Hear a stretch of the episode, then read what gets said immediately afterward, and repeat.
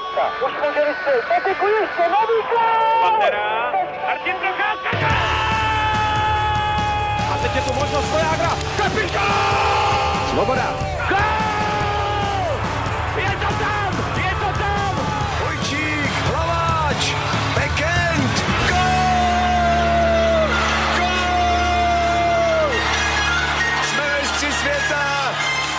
Dobrý den, vítejte po letní přestávce u dalšího dílu Hokej Focus podcastu. Jako první z důležitých hokejových soutěží se rozběhne Liga mistrů i s kvartetem českých účastníků. Zvedne nový hrací systém kvalitu ligy a dokáže se Liga mistrů opravdu stát nejdůležitější soutěží v Evropě, jak si vytyčila za cíl? Zaměříme se také na domácí hokej, konkrétně první ligu. Ta si rovněž prošla zásadní proměnou, když byl pro následující roky zrušen sestup. Bylo to dobré rozhodnutí, nebo to v důsledku VSM ligu dlouhodobě poškodí? A zahraje si ji v dresu Kladna třeba Jaromír Jágr, který stále nemá smlouvu v NHL? Ve studiu vítám redaktora deníku Sport Pavla Šavého, ahoj. Ahoj, dobrý den. A Tomáše Řandu a Otu Dubna z webu čtsport.cz. Ahoj. Ahoj. A od mikrofonu zdraví Ondřej Nováček. Obnovená hokejová liga mistrů vstupuje do čtvrtého ročníku, ve kterém se představí čtyři české kluby Brno, Hradec Králové, Liberec a Třinec. Naopak mezi 32 účastníky bude tentokrát chybět pražská Sparta, která v minulé sezóně dokráčela až do finále. Pavle, jak se na úspěch Sparty přes porážku v posledním utkání s Frejlundou díváš eh, s odstupem času a nebude ti pražský celek v aktuálním ročníku chybět? Tak Sparta udělala jednu fantastickou věc, že udělala asi nejlepší reklamu pro ligu mistrů v Česku těma svýma úžasnýma výkonama. Tím, tím hlavně, že to nebrala na lehkou váhu, že, že Sparta díky tomu, že to je jeden z akcionářů, jeden z těch zakládajících členů ligy mistrů, tak šli do toho naplno. Petr Bříza to se stylizoval do takové role jednoho z největších obhájců ligy mistrů u nás. A Sparta se podle toho chovala. Nebyl to žádný pouťák pro ně liga mistrů od první chvíle. Dotáhla to daleko a ukázala Česku, že i na ligu mistrů můžou chodit lidi. Tam mám pocit, že na semifinále přišlo 12 000 lidí do Outu Areny přes 12 000, což, což je super, když si to vezmete, že pamatuju, když, když třeba na Bolzáno v Pardubicích přišlo jen 13 to jsou, to jsou hrozný skoky a je, je, je dobrý, že, že, že to začíná být nějakým způsobem takhle rozjetý. No a jestli mě bude chybět, nezasloužila si to, nepostoupila a je to super, že to takhle je, že se ten systém změnil, že, že ty zakládající členi, zakládající členové nemají tu jistotu té účasti. Je to skvělý takhle na sportovním principu, že to funguje, si myslím. Champions Hockey League si za cíl do následujících let vytečila zejména další budování značky a zvýšení prestiže téhle evropské soutěže. Tomáš, jaké kroky CHL podnikla, aby byla liga ještě kvalitnější a přehlednější? Jak už vlastně Pavel říkal, ta soutěž se zprůhlednila, zpřehlednila, došlo ke zúžení ze 48 týmů na 32 a právě odpadla ta podivná podmínka, kdy vlastně zakládající členové měli ten automatický start a není se právě postupuje do ligy mistrů pouze tou sportovní cestou, což té soutěže dodává ten potřebný kredit, který možná dříve neměla. Takže nyní postupují vítězové lig, vítězové základních částí, případně finalisté. Takže, jestli se nepletu, tak v následujícím ročníku bude pouze pět týmů, kteří vlastně vypadli v semifinále. Jinak se jedná právě o ty, o ty top týmy, o ty nejúspěšnější týmy v těch minulých sezónách. Postupně se vlastně budou zvyšovat i ty takzvané prize money, kdy teď vlastně ta částka se pohybuje okolo 1,5 milionu eur a v tom horizontu těch příštích šesti let má vystoupat až na 3,5 milionu eur. Samozřejmě nedá se to srovnávat s fotbalovou ligou mistrů, kde jsou ty částky řádově mnohonásobně vyšší. Ale myslím si, že není to o těch penězích, je to o tom střetávání se těch nejlepších evropských klubů mimo KL na nějakém mezinárodním kolbišti a já to jenom kvituju. Pomůže to třeba i návštěvnosti té soutěže? Těžko říct. Ve Švédsku se dlouhodobě právě Liga mistrů potýká s tím, že ta, ten zájem divácký o to klesá. Naopak Sparta ukázala, že když jako se tomu týmu daří, tak na ní ty lidi přijdou. Dlouhodobě já bych třeba byl pro to, kdyby se to srazilo ještě aspoň na nějaký taky 24 20 týmů, jako ještě, ještě méně, aby to bylo ještě o něco prestižnější a potom jako když se já, nebo jako můj tým, jako semifinalista, nebo finalista, nebo dokonce mistr utkává s mistrem jiné země, tak je to samozřejmě tomu dává větší kredit. No. Plus je tam jedna věc ještě, která si myslím, že o který je potřeba přemýšlet, že prostě ten hokej není tak kosmopolitní jak ten fotbal. Ten hokej je prostě víc regionální sport než fotbal, takže když přijede, jsem ve Švédsku a přijede mě někdo z Běloruska nebo z Česka, tak mě to zase tak netankuje. A funguje to i opačně. No, tady nechodím na soupeře, tady chodím v hokej, chodím na svůj klub. A v tom fotbale se přijdu podívat i na toho soupeře. Na druhou stranu já věřím, že tady to se právě začne trošku proměňovat, protože tě nechtě, pokud to srovnáme třeba s tou fotbalovou ligou mistrů, tak eh, tam má za sebou dlouhotánskou historii a my už žijeme v tom, v tom zaběhnutém uh, harmonogramu, kdy právě ty týmy se těší na Real Madrid a Barcelona a podobně. Já doufám v to, že v příštích letech se my budeme těšit prostě na Frelundu, na finské týmy, na švýcarské týmy, které vlastně nemáme možnost například uh, nějak blíže sledovat, ale na základě této konfrontace těch českých týmů se rozšíří to povědomí a například ve Švédsku, ve Finsku působí kvalitní hráči, kteří by teda poslední mistrovství bylo trošku výjimkou, ale jinak doplňují ty týmy na mistrovství světa a určitě máme možnost sledovat perfektní hráči v těchto ligách, kteří nejsou v KHL. Ale pak je tam ještě jedna věc, že aby ta liga mistrů byla fakt liga mistrů, tak je potřeba do toho postupně nějak implementovat ty, ty týmy KHL. To si jednou to přijít musí. Aby, aby to opravdu měl nějaký kredit, protože když si když tady ťukáte na tu fotbalovou ligu mistrů, tak přece nejde, že aby fotbalovou ligu mistrů hráli všichni bez Anglie. To, to je prostě nepředstavitelné. A základní předpoklad je, aby ta Liga mistrů se vůbec konala. No, jasně. Eh, jak už jsem zmínil, v základních skupinách se představí čtyři české kluby, přičemž v minulosti působil ve vybrané společnosti pouze Liberec. Jak vidíš o to šance vyslanců domácí extraligy a který z nich by podle tebe mohl napodobit vzpomínanou spartianskou jízdu? Jak tady říkal Pavel, tak Sparta v minulé sezóně na tu ligu mistrů dávala hodně velký důraz což je, řekněme, eh, rozdíl oproti tomu, jak už dopředu vlastně Libor Zábranský avizoval, že jako pro kometu třeba je to vyloženě jako, že kdyby nemuseli, nebo kdyby to nebyla nějaká podmínka, která je daná, tak by tu ligu mistrů vlastně ani hrát moc nechtěli. To znamená, že třeba konkrétně kometě v tomhle ohledu bych asi jako příliš jako v ní důvěru jako nevkládal. A Třinec ten možná, možná podobný problém, sice řekněme pro ně to, by to mohlo být o něco důležitější, ale zase pro ně je strašně důležitý letos uspět eh, v české extralize. To znamená, že pro ně je to možná tak na rozehrání, ale že by na to kladli nějaký velký důraz, tak to ne. Takže mi z toho vychází, že asi ten, co by měl mohl mít jakoby nejvíc, nejvíc jakoby do toho zápal, by mohl být Liberec, protože zaprvé oni třeba uproti tomu, jak se to jak se proměnil jejich kádr oproti loňskému roku, kde se tam hodně změnilo po, po té mistrovské sezóně, tak oni ho teďka udrželi víc pohromadě a mají s tou soutěží zkušenosti a pak je tam taky faktor toho, že Liberec mi přijde z hlediska jako řízení na trenérské úrovni tak jako nejprogresivnější a mám pocit, že Filip Pešán bude cítit, že že ty evropské týmy by mohly právě jako jeho hráčům jako hodně dát, jako co týče zkušeností.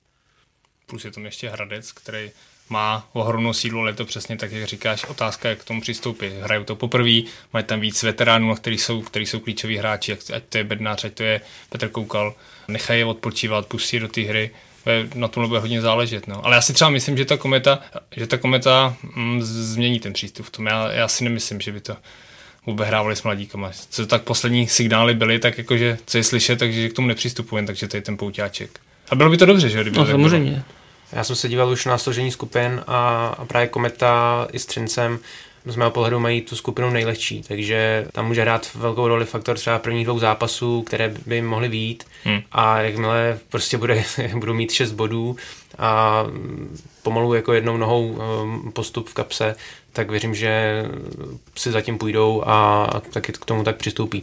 A k tomu Hradci, uh, myslím si, že tam perfektně zafungoval v poslední sezóně Spenglerův pohár kde se jim dařilo.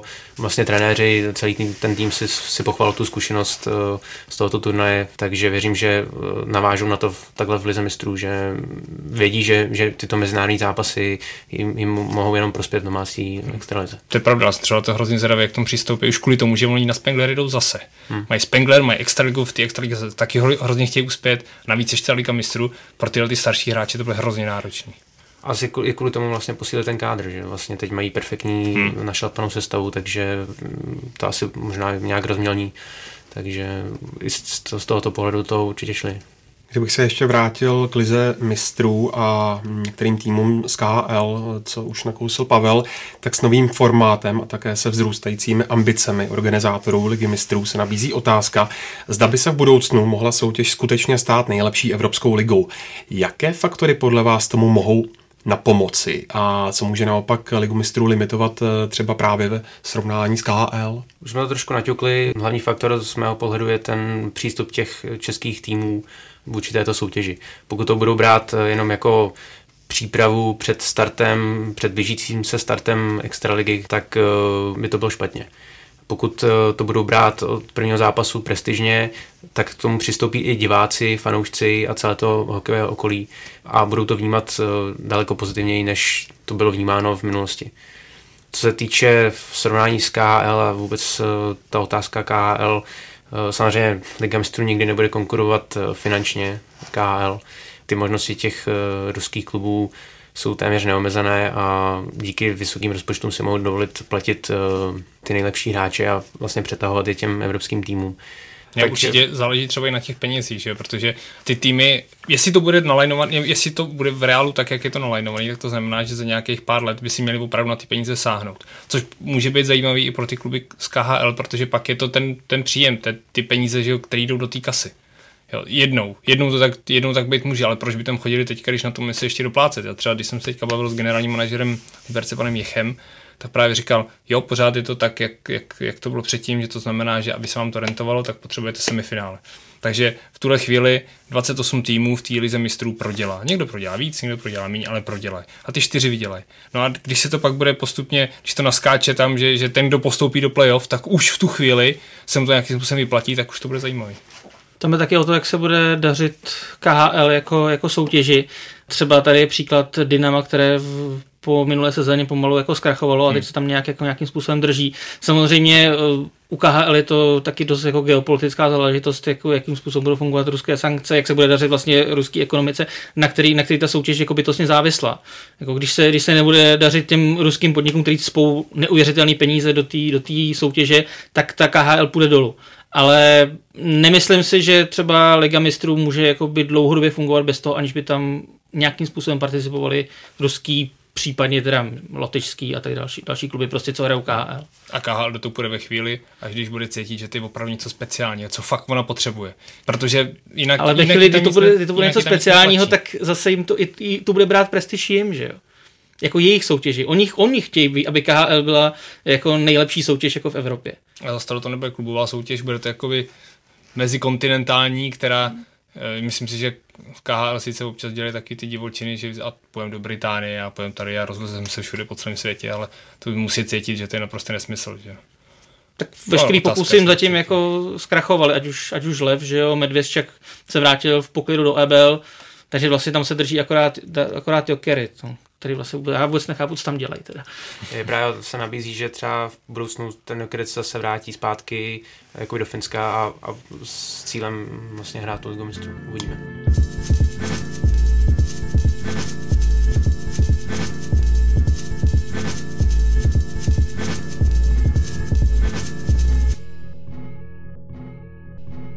Posloucháte Hokej Focus podcast, pojďme se teď podívat blíže na první hokejovou ligu. Letním změnám v extraligových klubech se bude věnovat příští díl našeho podcastu. Dnes pojďme o patroníž, a to do první ligy. Z ní na jaře v baráži postoupila mezi elitu Jihlava, naopak sem z prolínací soutěže propadly Karlovy Vary a na druhé straně se stupující most nahradil vítěz druholigové baráže v Setín. První lize v posledních dvou sezónách dominovala silná čtyřka České Budějovice, Kladno, Jihlava a Slávia. Pavle, očekáváš i letos podobný průběh, jen se záměnou varů za Duklu, nebo by mohl letos promluvit do dění na předních příčkách třeba i někdo jiný?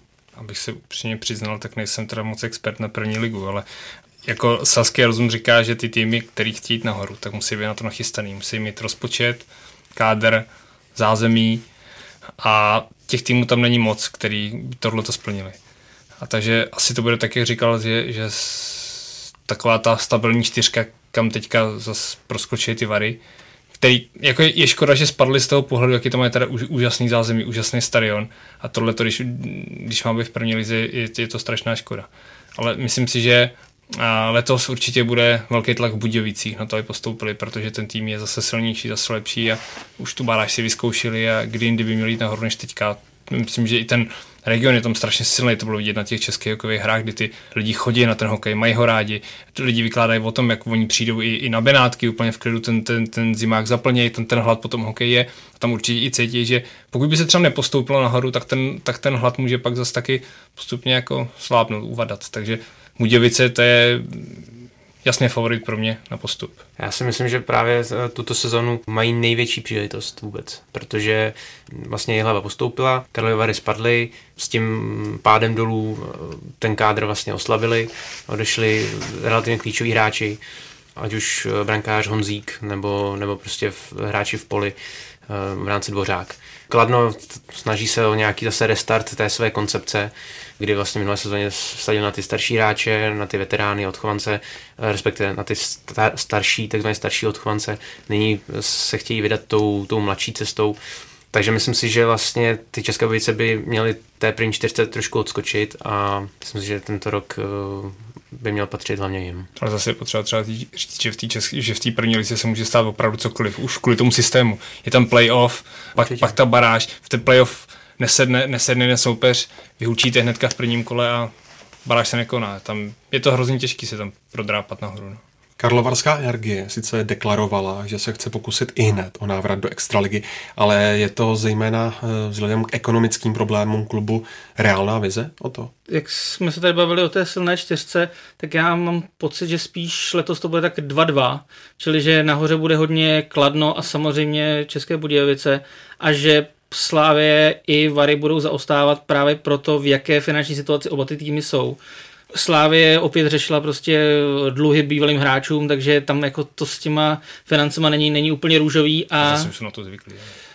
jako jo, no, ale zase ve chvíli, kdy, kdy, kdy chceš reálně postoupit jako do extraligy, tak jako musíš ty věci mít vyřešený. To, jako to, to, prostě, to prostě nejde. Jako a jde o to, že i ten hráč si pak jako rozmyslí, že dobrý, budu hrát první ligu, ale s nadějí na baráž, anebo půjdu, půjdu do Slávy, kde ta šance samozřejmě je taky, ale taky je šance, že dostanu peníze. Jo. To znamená, že to je, to je v nějaký té konkurenci jako docela sráží a Vary, tam zase je problém s tím, že oni přišli o 15 milionů, s tím, že odešla Musická uhelná nebo Sokolovská uhelná, pardon. A právě i protože šetří, tak vlastně skončil generální manažer Vaněk, teď to vlastně majitel to vede jako generální manažer sám, odešlo jim prostě 10 hráčů, ne, ne, nepřišel tam jako nikdo, nikdo jako zvlášť, jako kdo by, kdo by to táhnul. Václav hrají přece jenom jako má už svůj věk a jeden člověk to jako sám, ne, sám neutáhne. Takže když bych řekl, jestli budou spíš jako České Budějovice nebo spíš jako Slávě, tak si myslím, že ty Vary budou spíš jako Slávě. Já jsem třeba na ty Karlovy Vary ale hodně zvědavý,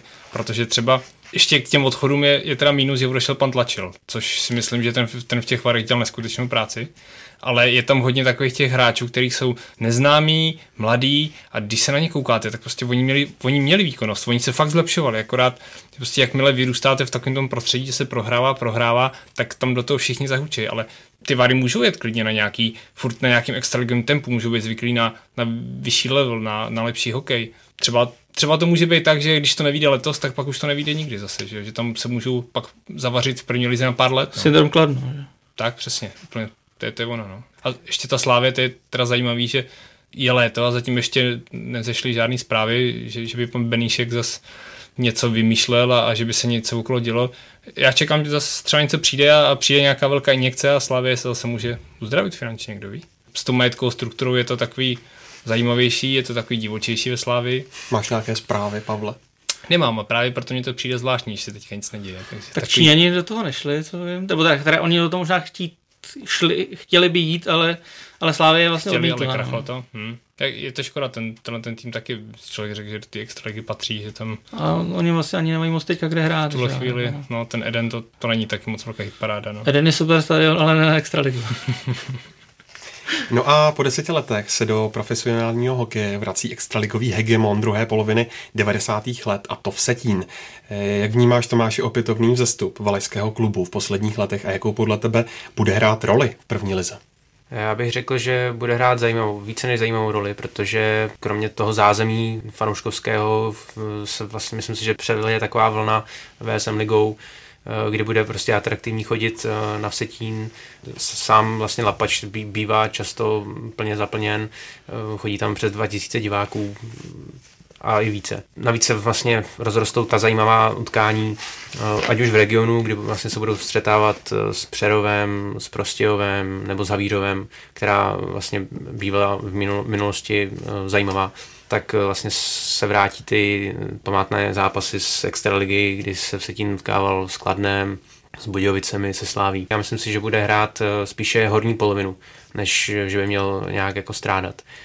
Má zajímavý kádr, přišli vlastně odchovanci, zkušení hráči, ať už eh, Frolo nebo Holomek, eh, do branky přišel Horčička, ten kádr se udržel, ještě se takhle doplnil těmi zkušenými hráči, takže neočekávám takový, řekněme, ten jojo efekt, kdy se vlastně postoupí a pak eh, ten tým nějak jako strádá v, v té vyšší soutěži. To se díne navíc super, že jde takový, taková ta energie, že tam jsou ty prostředky, že tam, tam se fakt chystají na to, aby to někam šlo, aby to furt stouplo nahoru, že to není žádná náhoda, že jsou v první lize. Vůně Slivovice možná třeba za zavoní v extralize časem, kdo ví. tak ten Setín jako teďka oproti Setínu z Zubíkova, že jo, já na rozdíl, že oni opravdu jdou kruče po kručku. Oni dvakrát skončili vlastně až, až v baráži, v baráži o první ligu. Dvakrát jsou byli vlastně druhý, že jo.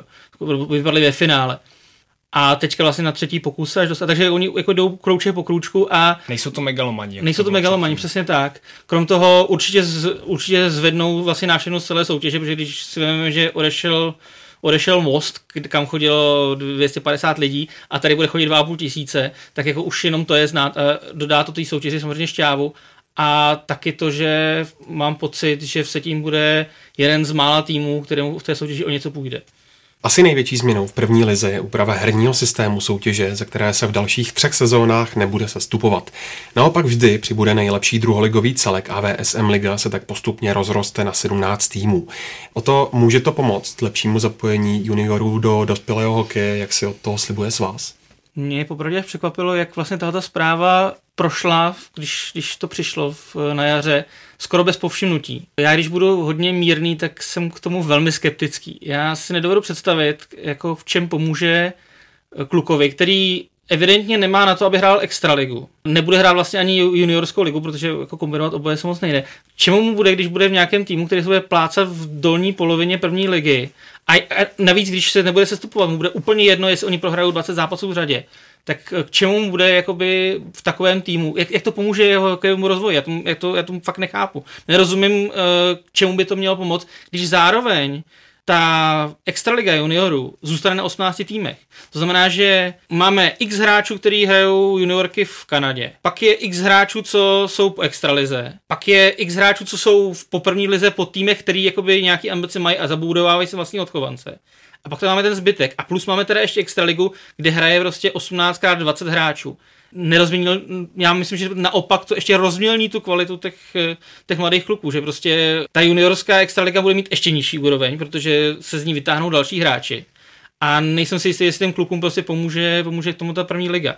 Jo, a když si, když si vemem, že prostě tím, že se nebude sestupovat, tak jako v, zůstanou jako na, na věky věků v první lize týmy jako bez urážky třeba Benátky, kam chodí 300 lidí, nikoho to nezajímá a oni jsou v podstatě, oni jsou v podstatě farma Liberce a bez toho Liberce oni by v té soutěži vůbec neměli co dělat. A takových týmů je tam bohužel víc. Řekněme Kadaň, že jo, ta teďka, ta byla na půl farma, že jo, Chomutová, Varou, teď vlastně bude jenom Chomutová a, dal, a další týmy. Tam jako v podstatě krom té čtyřky, o kterých jsme mluvili, tak je řekněme Setín, Třebíč, která jako si jede pořád to svoje, protože oni jsou v té první lize 20 let v kuse, což je, což vlastně, myslím, že nejdíl, nejdíl úplně ze všech. A řekněme ještě tak jako Havířov a Přerov, o kterým jsem četl, ty byli velmi proti právě tomu uzavření. A to jsou jako, to je pár týmů, který jako tam budou chtít ještě něco hrát a ten zbytek, já nevím, jakou bude mít ten tým motivace v tu chvíli. Co, co, budou, co budou chtít hrát, jako nemůžeme spadnout, no tak co, jako budeme, budeme do toho dávat peníze, nebudeme, že? Přesně, to je věřím tomu, že to hlavní důvod byl nějaký lobby a schová se to za to, že že budeme dávat šanci mladým hokejistům, což, což je prostě naprosto nesmysl, že v tuhle chvíli mladý hokejista, když je dobrý, tak tu šanci dostane a, tohle to jsou takové řeči okolo, které jako nikam nevedou. No. Protože je v zájmu toho týmu, když mám mladýho hráče, tak ho přece do toho týmu dám, když je lepší než ten starý, tak ho tam dám a ne žádný svazový nařízení nebo, nebo takovýhle ještě schovávání se za to, že když se nebude padat, tak ty mladí hráči dostanou šanci. A přesně jak říkal jsi, k čemu, když budou, když, když se to bude rozšiřovat, budou hrát za 19. tým první ligy, budou prohrávat, tak kam je to posune? A když se, když se po, pobavíš jako s kýmkoliv od hokeje, tak 4 z 5 lidí ti řeknou, že českému hokeji by pomohlo, kdyby se snížil počet týmů v extralize a možná i v první lize. A teď se stane opak. Máme 28 profesionálních týmů, což si já, já si určitě myslím, že to je moc. A teď jich budeme mít za tři roky o tři víc ještě k tomu. Nedává to smysl. A jaký argumenty tím, že v zámoří se taky nesestupuje a nějak jakoby neovlivňuje tu, tu, tu kvalitu, tak tam je to o tom, že ty chodíš na svůj tým, víš, že momentálně jako je na tom špatně, hrajou docela tušku, hodně prohrávají, ale víš, že pak naberou drafty, udělají to jinak a za pár let můžou být třeba nahoře. Ale u nás prostě tady ten systém nefunguje. U nás prostě potřebuješ k tomu, aby si, aby si hrál, potřebuješ potřebuješ nějaký ten, ten byč toho, že můžeš se stoupit a naopak jako tu naději, že můžeš postoupit. A takže u, u jakýkoliv uzavírání, ať na půl nebo úplně jako soutěží u nás jako nemá význam. Protože jako smysl přece toho soutěžení je, že, že chci být lepší než ten, než ten druhý. Tohle to pak spěje k tomu, že, že pak si řekneš, no tak, no tak co, tak no to je tak jedno, tak si jdem zahrát. Že? Já jsem hlavně zvědavý, jak se to bude řešit, až, až jednou si, si zase někdo řekne, no těch týmů v té první lize je moc, musíme jich třeba pět škrtnout. To bude halo. To bude řev pak. A to ještě se nebavím o tom, co by se mohlo stát jako ohledně sázení. Že? Ono to, já nech, nechci, nechci být cíček, ale jako bývali v první lize hmm. době, kdy se sázeli pro zápasy jako trojakovka, protože jako na jednotlivý zápasy se sázet nedalo. A vědělo se dobře proč. A bojím se, aby se tenhle ten trend třeba jako nevrátil. Já nechci nic přivolávat, ale jako samozřejmě jako člověka to napadne. S první ligou a podporou nadějných talentů souvisí tzv. projekt Dukla, který hokejový svaz rozjel ve spolupráci s litoměřickým klubem. Pavle, můžeš přiblížit, o co v projektu jde a je to podle tebe směrem k šampionátu 20 správný krok? Je to hlavně dobrovolný projekt, to je jako asi je na úvod to nejdůležitější říct, že to není žádný slozový nařízení nebo tak. A Litoměřice si mohou vzít mladý hráče, který by u těch ostatních týmech nehráli extralize a tak tam je třeba pod dozorem trenéra, který je u reprezentační 19 s Milošem Dříhou mladším, tak by se mohli zlepšovat, tam dostanou šanci, dostanou příležitost si zahrát a taková je jako vize, že, že ty hráči budou hrát bez nějakého stresu a budou tam pohromadě, ale Jo, určitě je to hrozně výhodný pro Litoměřice, protože budou mít menší náklady na, na sezonu. To je velký plus pro ně. Ale prostě pokud, ať je to Zadina, který tam byl napsaný, tak který odejde, který odejde do Ameriky, tak prostě ty hráči, který, který jsou opravdu dobrý a který k něčemu jsou, tak, tak to místo se jim tam někde objeví. Se podívejte na, na Martina Nečase, že jo. Prostě když ten tým chce, tak ho prostě prodá. Dá mu toho zkušeného chlapa, který se o něj stará. Ten Martin Erat vedle něj udělal neskutečnou práci, hrozně mu pomohl do té kariéry. Třeba postrčil ho nějaký dva, tři roky nahoru. Jo, to samý díky bohu, že třeba Zlín se nebál obehrát Filipa Chytila. Je to skvělý, jak Plzeň hraje s mladýma hráčema. A tohle to je přesně ono. Když, když chci a když tu mládež mám, tak ty mladý hráče tam dám. A když nemám, tak vymýšlím všechny možné blbiny, aby jsme se tomu nějak vyhli, ale aby to hezky vypadalo. A s výhledem na ten mistrák dvacítek? Jestli pomůže, že bude někdo hrát z první lize v týmu, který nemá ambice postoupit? Hmm, nedovedu si to moc představit. tak ono Litoměřice vlastně do značné míry to zachránilo, protože tam se zvažovalo, jestli vůbec jako budou hrát VSM ligu z finančních důvodů, takže tady jim to pomohlo. Na tom, na tom je právě vidět, jak eh, jak, jak, ta, jak ta soutěž by tím letím mohla jako jít ještě víc dolů, protože tam vlastně bude, bude držet jenom to, že jako nemůžou se stoupit, ale, ale právě jako ty peníze tam pak nebudou, že jo? protože proč by, proč by jako do takového týmu prostě někdo jako investoval finanční prostředky? A přitom je to škoda, protože Litoměřice to je nádherný město, je tam fakt hezká hala, je to kousek od Prahy. Myslel obecně, ne zrovna Litoměřice. ale je, je, to zvláštní, ale jako celkově třeba, když mě, mě třeba zaráží to, že Vemte si, že třeba po tom posledním mistrovství světa ze svazu jdou hlasy, třeba myslím, že to bylo konkrétně od pana Lenera. Jaká je strašná škoda, že ty hráči, protože máme ten samozřejmě ten problém s tím hráči přechod mezi juniorkou a chlapama, jaká je hrozná škoda, že ty hráči odcházejí do Ameriky, že pak na něm ten svaz ztrácí kontrolu. No jo, jenže pak se ty hráči vrátí z té Ameriky a řeknou, no nám to tam bude oči, my tam musíme víc makat, protože tam je větší konkurence, tam já když budu, teď se omlouvám to slovo, ale když budu držkovat, tak prostě dostanu přes hubu a vyhodím mě tam odsaď. To tady v Česku není. Tady, když je někdo dobrý a vyflákne se na trénink, tak se poplácá po ramenou, protože máme strach, aby příště přišel zase. Tam to, to, to není. Odmlouváš, tak čau, tak si vypadni tam, odkud si přišel.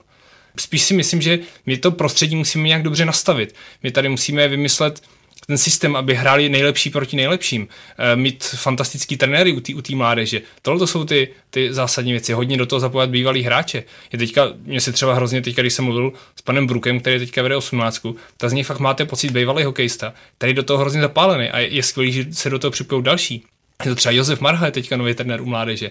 Takovýhle jména a lidi, kteří na sebe chtějí pracovat a vzdělávat se, to je pro tu budoucnost hokeje hrozně důležitý, úplně šíleně. Stále posloucháte Hokej Focus podcast. Ve třetí části se budeme věnovat mimo jiné budoucnosti Jaromíra Jágra a dalších Čechů v NHL.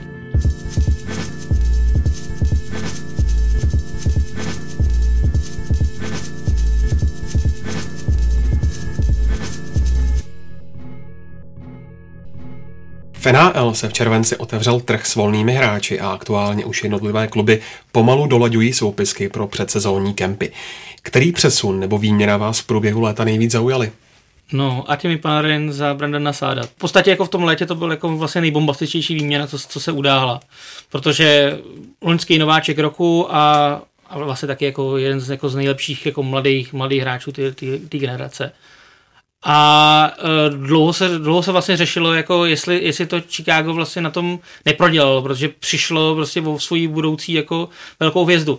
Problém je, že Chicago, jak má svoje dlouhodobý problémy s platovým stropem, tak věděli, že Panarin bude určitě dražší než Sát a krom toho Sát je hráč, který, který v tom Chicago už hrál, že jo? a kabina ho zná a Keynes, Steve se ho mají vlastně rádi hodně. Takže, takže ta výměna se na začátku zdála úplně jako nesmyslná, ale postupem času, když se na tím člověk zamyslí, tak jako dává to smysl z obou stran. Columbus se zbavil hráče, který sice jako na, na jeho poměry byl hodně dobrý, ale získali hráče, který, který jim prodá ještě víc stupenek, který prostě hráče organizace. V americkém fotbale je to ten franchise quarterback, že jo? Prostě ten, ten, ten hráč, na kterým prostě stojí marketing celého toho klubu. A myslím, že právě Columbus ho získal s Panarinem a zároveň Chicago si pomohlo zase jiným směrem. To znamená, že to, ta výměna byla velmi zajímavá a podle mě to byl takový ten win-win, že prostě viděl na tom oba týmy. Mě zase dostal docela dění v Dallasu, když to vezmu celkově, jak tam cítili, že tam jim tlačí bota vzadu docela, jak posílili hlavně na postu brankaře, že když přišel Ben Bishop, sice je to ten klekací golman, který je hodně vysoký, který si klekne a má tu tyčku těch, těch ramen a blbě se mu ty goly dávají, ale je to pořád špička, je úžasný a plus mě hrozně překvapilo, že oni ulovili, ulovili Radulova. To je taky, to je, je, je sice zajímavý je, že se daně. sice, tak, ano, daně. Další věc je, že se rozvádí, že jo, co jsem, jestli jsem dobře zaznamenal tu informaci, takže eh, říkali vždycky, jak ta manželka ho srovnala a, a rodina a všechno, tak jestli zase teďka nerozdívočí, to je další věc. Ale jako po hokejové stránce úžasný nákup a fantasticky si myslím, že to zapadne i Martin Hanzel, takže Dallas, Dallas, Dallas bude hodně Dallas, vysoko. Dallas hodně dobře teda. Mně se ještě líbila, eh, nebo líbí se mi Carolina, jak eh, vydala se tou, tou cestou těch eh, mladších hráčů, těch talentů a trpělivě buduje ten tým do budoucna. A osobně za nejzajímavější přestup považuji Patrika Marlova do Toronto, protože ikona žraloků, která strávila celou kariéru v San Jose, stráví poslední roky kariéry v nadějném, talentovaném Torontu. A myslím si, že tohle spojení těch talentů s tím zkušeným, řekněme i sniperem, by mohlo fungovat. Tomáši, podle očekávání bylo v období po draftech velmi aktivní Las Vegas, které se potřebovalo vyrovnat s přebytkem hráčů po rozšiřovacím draftu. Jak vůbec hodnotíš letní počínání nováčka z Nevady a jak silní budou podle tebe Golden Knights ve své první sezóně? Mně se osobně hodně líbí ta práce generálního manažera George McPheeho, a to v tom, že ať už na draftu, v tom rozšiřovacím draftu, tak potom na draftu a prostřednictvím těch následných výměn byl, řekněme, hodně střízlivý, nepouštěl se do nějakého gamblingu, vydal se takovou cestou jistoty, kdy vsadil na kvalitní brankáře, dobrou obranu a takový zajímavý mix útočníků. Takže vlastně do brankoviště přivedl Marka Andreho Flerio z Pittsburghu, který bude jasnou jedničkou, to zkušený golman, který má, má tři Stanley Cupy s Pittsburghem, přinese potřebnou jistotu eh, do toho brankoviště a nebude se stávat, eh, aspoň si to teda, aspoň si to teda myslím, že, že by eh, Vegas měl nějak zaostávat a že by měli dostat nějaké příděly, jako tomu například bývalo u Minnesota u Columbusu, kteří když vstupovali do NHL, tak byli opravdovými, opravdovými otloukánky.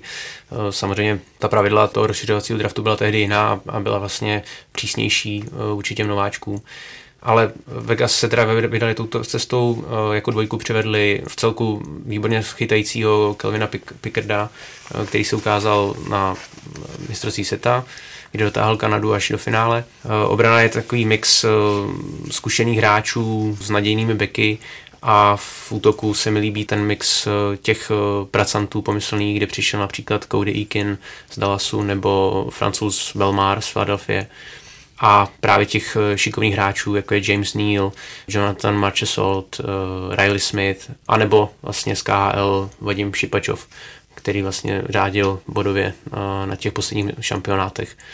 Takže o, o Vegas eh, nemám vůbec strach. Eh, věřím, že budou takovým zajímavým, zajímavým týmem eh, v té lize.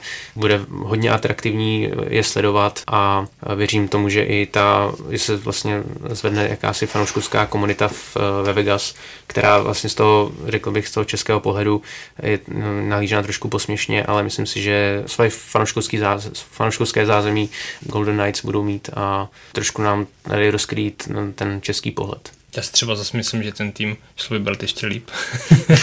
tak to vždycky, že On občas, eh, třeba i ty trady, který McPhee udělal, tak mi to občas přijde, že fakt ty hráče občas kolikrát posílal jako zapitel brambor vyloženě. Třeba mohl dostávat jako víc v těch tradech. Ně, někde jsem četl, že příští bude za rolbu, nebo něco takového, jako, tak. takový spíš bonmot jenom, ale... Ale mm, já nevím, já si myslím, že ten tým, vidím ho na poslední místo teda. Ty, ty ne? Já vůbec. To schválně. Um, na playoff to není, ale myslím, že v té pacifické divizi by to mohlo jako udělat, udělat trochu rozvířit jako vody. No. Určitě no. Myslím si, že Flery vyhraje jako pá, sám ze své osoby vyhraje několik zápasů a jo, třeba budou poslední, ale nemyslím si, že to bude takový ten propastný rozdíl, kdy Jasně, eh, na, toho, na, toho, na ten tým nad tak sebou to tam je v pohodě. Mnoho bodů. A i jiní posledním jarním podcastu jsme se bavili, spíš hypoteticky, o budoucnosti Jaromíra Jágra ve chvíli, kdyby měl mít podle všeho těsně před prodloužením smlouvy na Floridě. Tahle varianta nakonec trochu překvapivě padla a po dvou měsících čeká Jágr stále na kontrakt. Jaká je, Pavle, okolo Jágra momentálně situace a má ještě za současné konstelace šanci podepsat vůbec někde v NL? Já si myslím, že jaká je situace kolem Jaromíra Jágra, ví teďka momentálně jenom Jaromír Jágr. Fakt, já si myslím, že asi by mohl mohl podepsat určitě, ale záleží na tom za kolik a kde. Kdyby šel na něco takového, že, že podepíše smlouvu za milion dolarů, jako to udělali některý veteráni, vy třeba Sharp Chicago, že ten je za 800 tuším, hmm. tak samozřejmě, že mu ty týmy asi urvou ruce, protože eh, veterána s jeho zkušenostma eh, do, do třetí liny Navíc eh, je to ohromný jméno, který přitáhne další lidi, publicitu, fantasticky se to bude prodávat. To je super věc, máte eh, dalšího hráče do přesilovek, kdyby ty první liny nefungovaly, tak tam dáme, dáme tam Jaromíra Jagra, který něco může vymyslet. Že je otázka, jestli on tohle to chce. Jestli chce takhle končit, jestli chce, chce být ten, kdo je tak nějak uklízený v tom davu, třeba si šáhne na ten pohár, zvedne ho na hlavu, ale nebude na tom mít žádnou zásluhu. To ví to ten sám. No. Ale jako určitě asi, když někdo udělá přes 40 bodů v NHL, tak jako asi má na to, aby hrál další rok, no. Jako on tuší, že jako funguje toho, že za kolik podepíšeš, takovou pozici máš. Že? To znamená, že čím za menší částku podepíše, tím jako víc mu hrozí právě to, že bude hrát někde, někde třetí lineu a z té třetí liney se těch bodů taky nedělá tolik. Že? A to je právě to, co nevíme. Jako já třeba za sebe v pozici jakýkoliv veterána, jakoby, který může hrát jakýkoliv ten poslední rok, tak já bych si chtěla ten pohár šáhnout. Ale my vlastně nevíme, jestli to, jestli to Jágr chce. To je, to, je, to je pro mě ta největší záhra, jestli, Jestli jestli, on, os, jestli on je ten misionář, co jako objíždí eh, štace typu New Jersey a Florida a tam, tam vychovává ty mladý kluky a prostě který tomu zlížej, že jo. A pořád, pořád zároveň je strašně dobrý. Ale jemu jedno, jest, že jestli, jestli si ještě jako někdy zahraje o Stanley Cup. A nebo jestli si oni, oni vážně se zahrát, že jo. Ale teď je to hráč, prostě, který má úžasnou kariéru, ale ty největší týmové úspěchy měl vlastně, když byl teenager, že? Hmm. Vyhrál, vyhrál v první dvou sezónách, vyhrál Stanley Cup, ale od té doby nic, že? Je pravda, že tohle to říkají kritici Jaromíra Jágra, že jeho minus je, že neumí hrát playoff. Tohle, když eh, čtete analýzy v NHL, tak tam tohle to rozebírají. Jo, že to není už hráč pro playoff v tuhle chvíli v tam, kde hokej je, takže to není hráč pro playoff. Ale to by ukázalo, až kdyby byl v, v opravdu silným týmu typu Chicago, Pittsburghu, si myslím, že by to byl hráč pro A ta pozice toho Sharpa je jiná v tom, že on už tam, on už tam hrál a jako pro tu organizaci má jako nějaký určitý to. Zatímco, zatímco Jágr kam by mohl jít, tak aby tam byl prostě jakoby ikonou toho týmu od začátku. Do Pittsburghu zpátky. To je, to je, to je v podstatě jediný. Jako jinak ve Washingtonu se mu nedařilo, Rangers už jsou taky docela dávno a ten zbytek tam vždycky jako byl rok, maximálně dva. V Dallasu nebyl vlastně ani sezónu. Nebo nikdy, nikdy, nikdy dokonce nebyl ani celou sezónu. Že? Takže A je o to, jestli pak jít do, do Arizony, kde bude prodávat jenom jakoby lístky jako tvář, jo. Je, je, je, je jako, to hrozně těžké. Já už jsem to říkal minule, jako já bych chtěl v Torontu nebo v Edmontonu, prostě někde, kde žerou hokej, kde mají tým, který půjde nahoru a kde by jim mohl ještě pomoct, ale zároveň jako, zároveň by ho mohli vytáhnout naopak ty kluci, že prostě když on už jako to rychlostně ne, nebude tak, tak dobrý, jako že samozřejmě jako být nemůže, že jo, ve svém věku, tak jako, že oni to bruslejí trochu za něj, no, když to tak řeknu. Ale zase třeba je zajímavý, že o něm se opravdu pořád mluví. Že i, i na těch sociálních sítích v Americe to jeho jméno se řeší. Což jako znamená, že těm lidem není jedno, že není nikomu kradený, což, což je plus, protože vždycky pro hráče je nejhorší, když se na ním zavře voda a zapomene se na ně. A to u něj není tohle. No v NHL se řeší body, statistiky tohleto a on je, je jakoby bodově, že je nejúspěšnější hráč mimo, mimo, jako mimo, mimo Greckého, je to vlastně jako, na body je to nej, nejlepší hráč, co zrovna hraje, že jo, má nejvíc přesilovkových gólů, jako v prodloužení a tak dále, prostě eh, v těch bodech a v těchto statistikách, které ty lidi v Americe hrozně žerou, jako jak, jak odborníci, tak veřejnost, tak on je hrozně vysoko, tak proto se o něm jako mluví už jenom z podstaty tady toho. Teda krom toho, že myslím, že spousta lidí cítí, že by tam ještě jako něco mohl ještě ukázat. Máš v podstatě 30 důvodů, proč říct, kam by mohl jít a pak jako 30 důvodů, proč říct, jako proč by tam jít neměl. Jo, je to fakt takový, dovedu si představit to generálního manažera, který jako si říká, no ale jako já vlastně nepotřebuji. Já místo něj za tyhle ty prachy radši podepíšu někoho, kdo je mladý a na kom si tu budoucnost postavím. Jo, spíš ten generální manažer musí mít taky takovou i úctu k té legendě, aby mu třeba jako by něco chtěl dopřát, nebo ab- aby mu chtěl, chtěl ho nechat vyhrát, že jo, nebo Mě právě svým způsobem šokoval ten krok eh, generálního manažera Floridy, který vlastně se rozhodl neprodloužit uh, Jaromíra Jágra, protože Florida strašně v mých očích oslabila v útoku. Nechala odejít uh, Marče Solta, Smith, Smitha, uh, Jokinena, teď i Jágra. Přišel akorát uh, Radim Vrbata a Dadonov z KHL. Nemyslím si, že, že by ty váhy v nějaké té střelecké produktivitě měly být vyrovnané.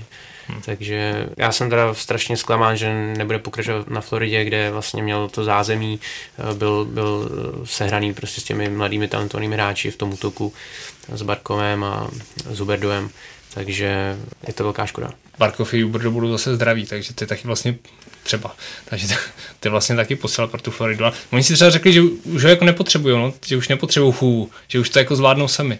Neviděli ho do prvních line, nepasovali jim dál, tak řekli sorry a dík. No. Třeba kdo ví, kdo ví, co zatím může být, to jsou prostě jenom fakt naše domněnky a dohady. Třeba měl generální manažer strach, že si nesedne, nesedne s trenérem, se kterým hrál, jako, že, to byli spoluhráči, jo, že přece Jaromír Jágr je specifický hráč, který vyžaduje specifický přístup, tak to vždycky bylo a tak to bude. Třeba měl strach, aby mu to nějak nenabouralo, kdo ví, těch důvodů tam mohlo být x a rozhodl se, jak se rozhodl. Třeba aspoň bude tady, že jo. No, jak si ho dokážete představit třeba v českém dresu? A dokážete si ho představit třeba i v jiném než kladenském, třeba třineckém? Tak kdyby byl tady, tak my novináři určitě budeme mít víc práce. Ale jednou to přijde a bude to fajn, bude to super, až, až ty lidi si budou moct všichni kouknout na tu jeho poslední sezónu. Bude to lepší než ten úžasný seriál, který jste měli tady v české televizi, že tuším Honza Karol poslední sezóna. Bude to určitě lepší, zajímavější asi, asi by to bylo i logický, kdyby, kdyby, kdyby hrál někdy jinde, pokud to Kladno bude v první lize, aby se připravil někdy na to playoff, kam on by to Kladno přece chtěl dotáhnout do extraligy, tak aby hrál buď to u Martina Straky v Plzni, nebo, nebo v Třinci, o kterém se hodně mluví, že má o ně zájem. Připravil se na playoff, na baráž a, a slavně tam to Kladno dotáhl, byl by to příběh jako hrom a pak by třeba přidal ještě jednu další sezonu v extralize. Já se nedovedu představit, že by hrál vlastně někde jinde. Jako jediná výjimka možná je opravdu ta Plzeň, že, že by zase jako obnovil staré spojenství s Martinem Strakou, ale ale jinak jako Kladno a nic jiného. No. Tomhletom, v tomhle tom zase, zase jako je, jako je, je, divný, prostě, že by majitel klubu z první ligy hrál, hrál někde v extralize když to takhle vezme. Ja, on, on by to vzal jako přípravu, že jo, přece jen, aby jako měl tu kvalitnější soutěž, aby hrál, hrál vejš, ale přece by patřil tomu kladnu, že, jo, že, by, že by se do toho kladna vrátil na to playoff, no. Ale bylo by zajímavé vidět, jak mu sluší ta, ta červená třeba s tím drakem, že jo, tady Třinecký. Nebo Sparta, taky jsem ještě slyšel, že by to... Jágr ovšem není jediný. Na podpis nové smlouvy čeká třeba i nejlepší Čech v poslední sezóně NHL David Pastrňák. Přitom nový pohádkový kontrakt s Bostonem měl být spíše formalitou. V čem podle tebe vězí problém o to? No to mám pocit, že neví krom Bostonu a možná Pastrňáka manažera vůbec nikdo. Jako uh, spekulace, co jsem jako nějak zachytil, hovoří o tom, že by možná mohl mít Boston trošku problém jako s patovým stropem. Ale to je tak vlastně jako jediný vysvětlení, proč by, proč by jako měli, měli jako něčím otálet, nebo že se třeba nemůžou dohodnout jako na, na penězích. Ale, ale jinak jako poslední dny dokonce jako proběhlo, že by ho mohli tradovat, což mi přijde vzhledem jako k historickým zkušenostem jako Bostonu z trady jako svých jako mladých nadějí jako poměrně šílený, protože už si nechali u té Stortna, že jo, Phila Kesla a x dalších super hráčů. Segina. Segina, přesně tak.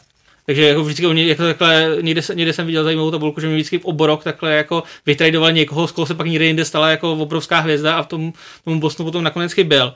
Ale co jsem teďka četl naposledy vyjádření generálního manažera Bostonu, tak jednej a do půlky září by mělo být hotovo. Ale co to znamená jako v reálně tahle ta věta, to, to je opravdu jako jen otázka.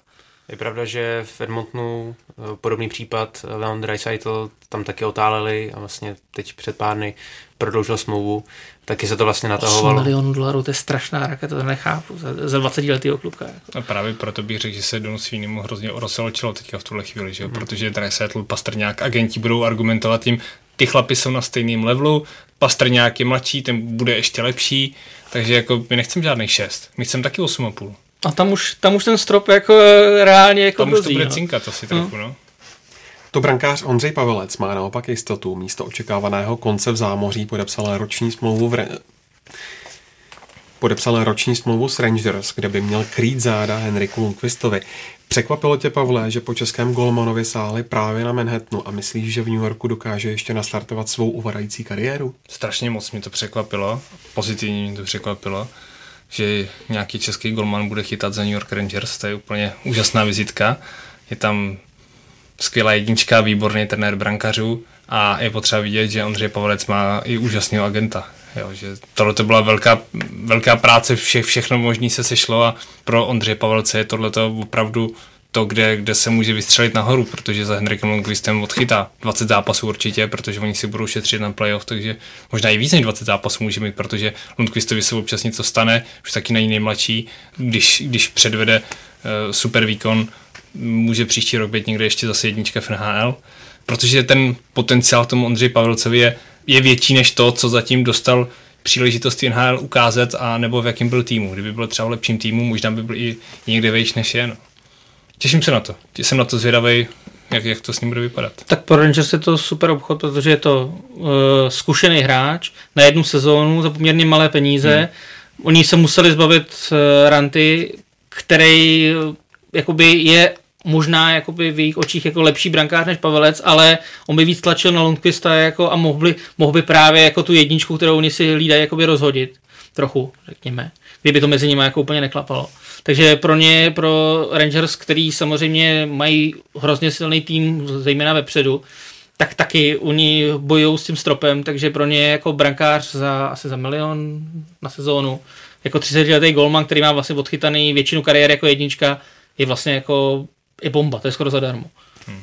A s tím, že tam věřím tomu, že Ondřej Pavlec je fakt inteligentní člověk, ten tady tam přichází s tím, že tam nejde vyštípat Lundqvista. On tam opravdu přichází s tím, že mu bude ty záda krejt a, a když to půjde, tak se do té branky dostane, takže to je, je, je to geniální obchod pro, pro Rangers.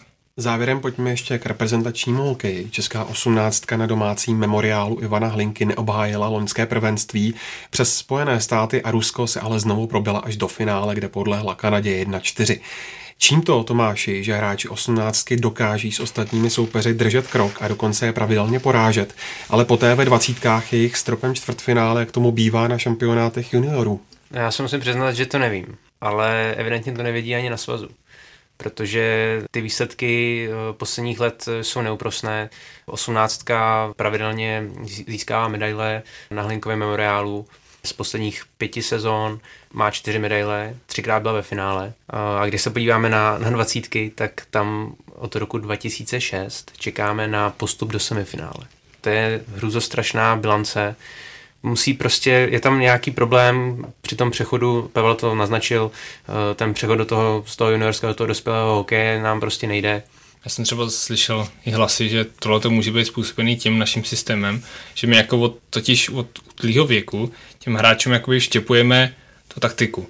A proto, proto oni jsou schopní s, s těma velmocema držet krok, protože jsou naši hráči takticky lepší než ty ostatní. A ty ostatní tu taktickou nastavbu dostanou v tom věku 16 a vejš.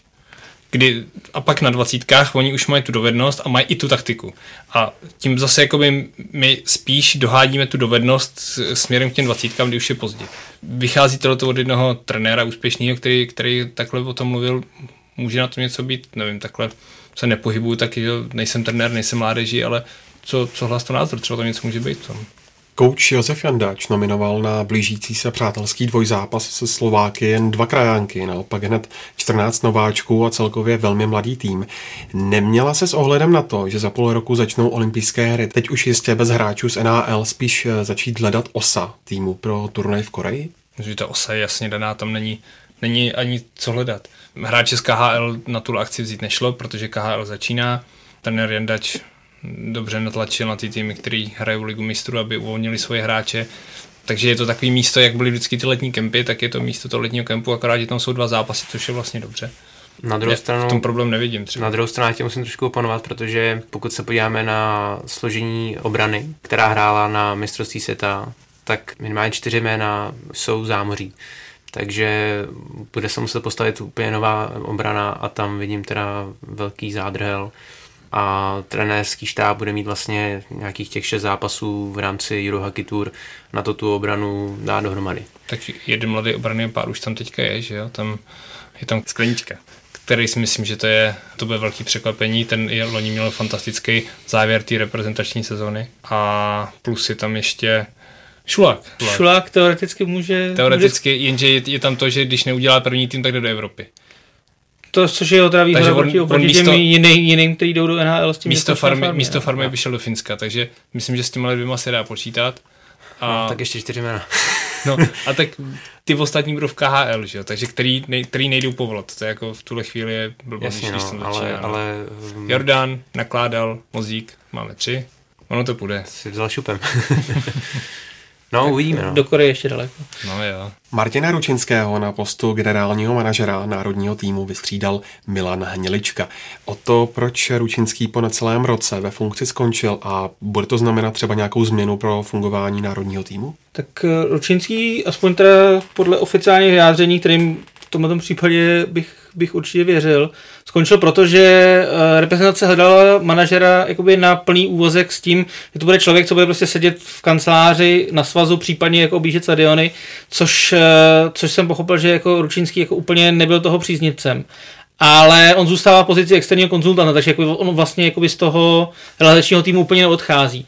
Tam eh, já si myslím, že to má co dělat taky s tím, že je olympiáda bez hráčů NHL, že on on vlastně byl na, u reprezentace od světového poháru přes mistrovství světa a vlastně jako mělo to směřovat k tomu, že připraví, jakoby, jako ten manažer připraví ten tým na, na olympijské hry, ale když jsou bez hráčů NHL, což je, což je řekněme něco, co by měla být jeho parketa, tak jakoby ta jeho role už tu chvíli není tak důležitá.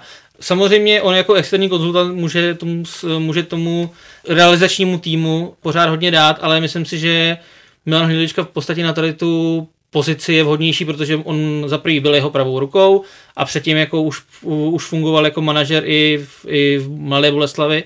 To znamená, že jakoby nějaké zkušenosti má a možná i, jako, že má jakoby blíž nějaké k tomu vedení svazu, ale to už bych možná spekuloval.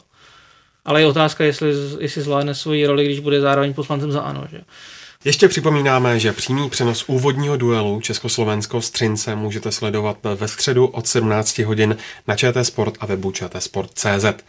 To je z dnešního Hokej Focus podcastu vše. Díky hostům a připomínám, že nás můžete poslouchat na Soundcloudu, v iTunes a dalších podcastových aplikacích.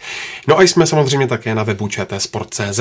Budeme rádi za vaše náměty a připomínky a pokud se vám naše podcasty líbí, budeme rádi, když je budete sdílet dále do světa, ať už prostřednictvím sociálních sítí či jiných doporučení. Mějte se hezky.